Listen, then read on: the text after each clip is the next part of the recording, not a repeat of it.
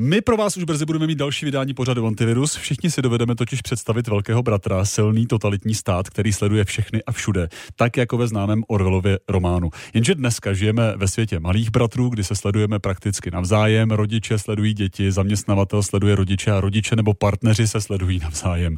Někdy je to praktické, třeba když se máme setkat cestou do kina, ale co když to přeroste v nebezpečné sledování, třeba žárlivým partnerem? O tom bude řeč teď s Janou Magdoňovou a Janem Cibulkou. Vítám vás. Hezké dopoledne. Dobrý den. Jak časté to vůbec je, že se lidé ve vztazích takto sledují? Časté to je a zejména mezi mladšími lidmi. E, pro ně je to často výraz důvěry a taky je to právě praktické. Třeba právě když se snažíte potkat ve městě, zkrátka si nazdílíte, kde oba jste a nemusíte se po telefonu složitě dohadovat, kde se tedy konkrétně sejdete.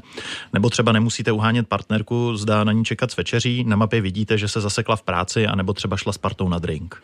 Jenže vždycky to není takhle idylické. Není. I když je to dobrovolné a výraz důvěry, tak si zvykáme na to, že nás pořád někdo sleduje, kouká nám přes rameno. Takže pak třeba nepoznáme včas, že už to přerostlo v něco nebezpečného. Sledování je totiž doménou žárlivců a domácích násilníků, pro které je to nástroj kontroly. Ti buď to stále sdílení polohy vyžadují, nebo si ho obstarají i bezvědomí oběti. Jak co může udělat, když mu neřeknu, kde jsem nebo co udělám? Celosvětově kvete obchod s nástroji na digitální sledování, které nejsou určené pro policii nebo třeba vlády, ale právě pro veřejnost. Tyhle programy se označují jako stalkerware, tedy programy pro stalkery. Člověk si je koupí s návodem, jak je nainstalovat do počítače nebo do telefonu oběti a ta se o tom ani nemusí dozvědět. V Česku několik takových firm dokonce i sídlí. Mají tu programátory nebo obchodníky. No ale to přece nemůže být legální, nebo je? A proto se tyhle programy nabízí oficiálně jako nástroje na ochranu dětí, protože na to, že někdo sleduje své dítě, se dívá společnost tolerantně, ale tomu se budeme věnovat jindy. Dnes přibývají i další sledovací nástroje, třeba klíčenky jako AirTag od Apple nebo Tile, který spolupracuje s Googlem. A tenhle malý přívěsek skrze telefony v okolí hlásí svou polohu majiteli. Super, když potřebujete najít ztracené klíče, ukradený dětský kočárek nebo kolo, jenže občas někdo tuhle malou věcičku hodí do kabelky ženě, kterou potkal v baru a pak ji sleduje domů. Jak se může člověk bránit? No zrovna u AirTagu nebo Tilu dneska už mobily hlásí, že je nějaký ten neidentifikovatelný přívěsek poblíž. Existuje i aplikace, která se jmenuje AirGuard, která vám ukáže všechny tyhle sledovadla ve vašem okolí a vede vám evidenci, jestli se některé právě třeba neobjevují podezřele často.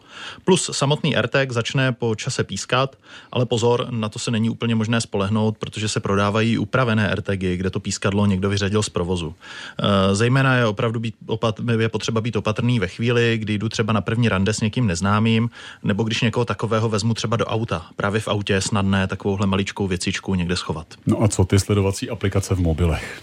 Tam je to složité, záleží, co je to za telefon a hlavně, kdo k němu má přístup, protože eh, najít takovou sledovací aplikaci v zařízení může být velmi složité.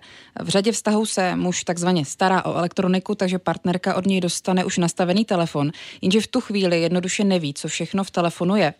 A zkrátka, zejména na začátku vztahu je potřeba, aby oba partneři měli tohle oddělené a do svých zařízení měli přístup jen oni, takže ani aby nezdíleli hesla od sociálních sítí nebo mailové schránky o internetovém bankovnictví ani nemluvě.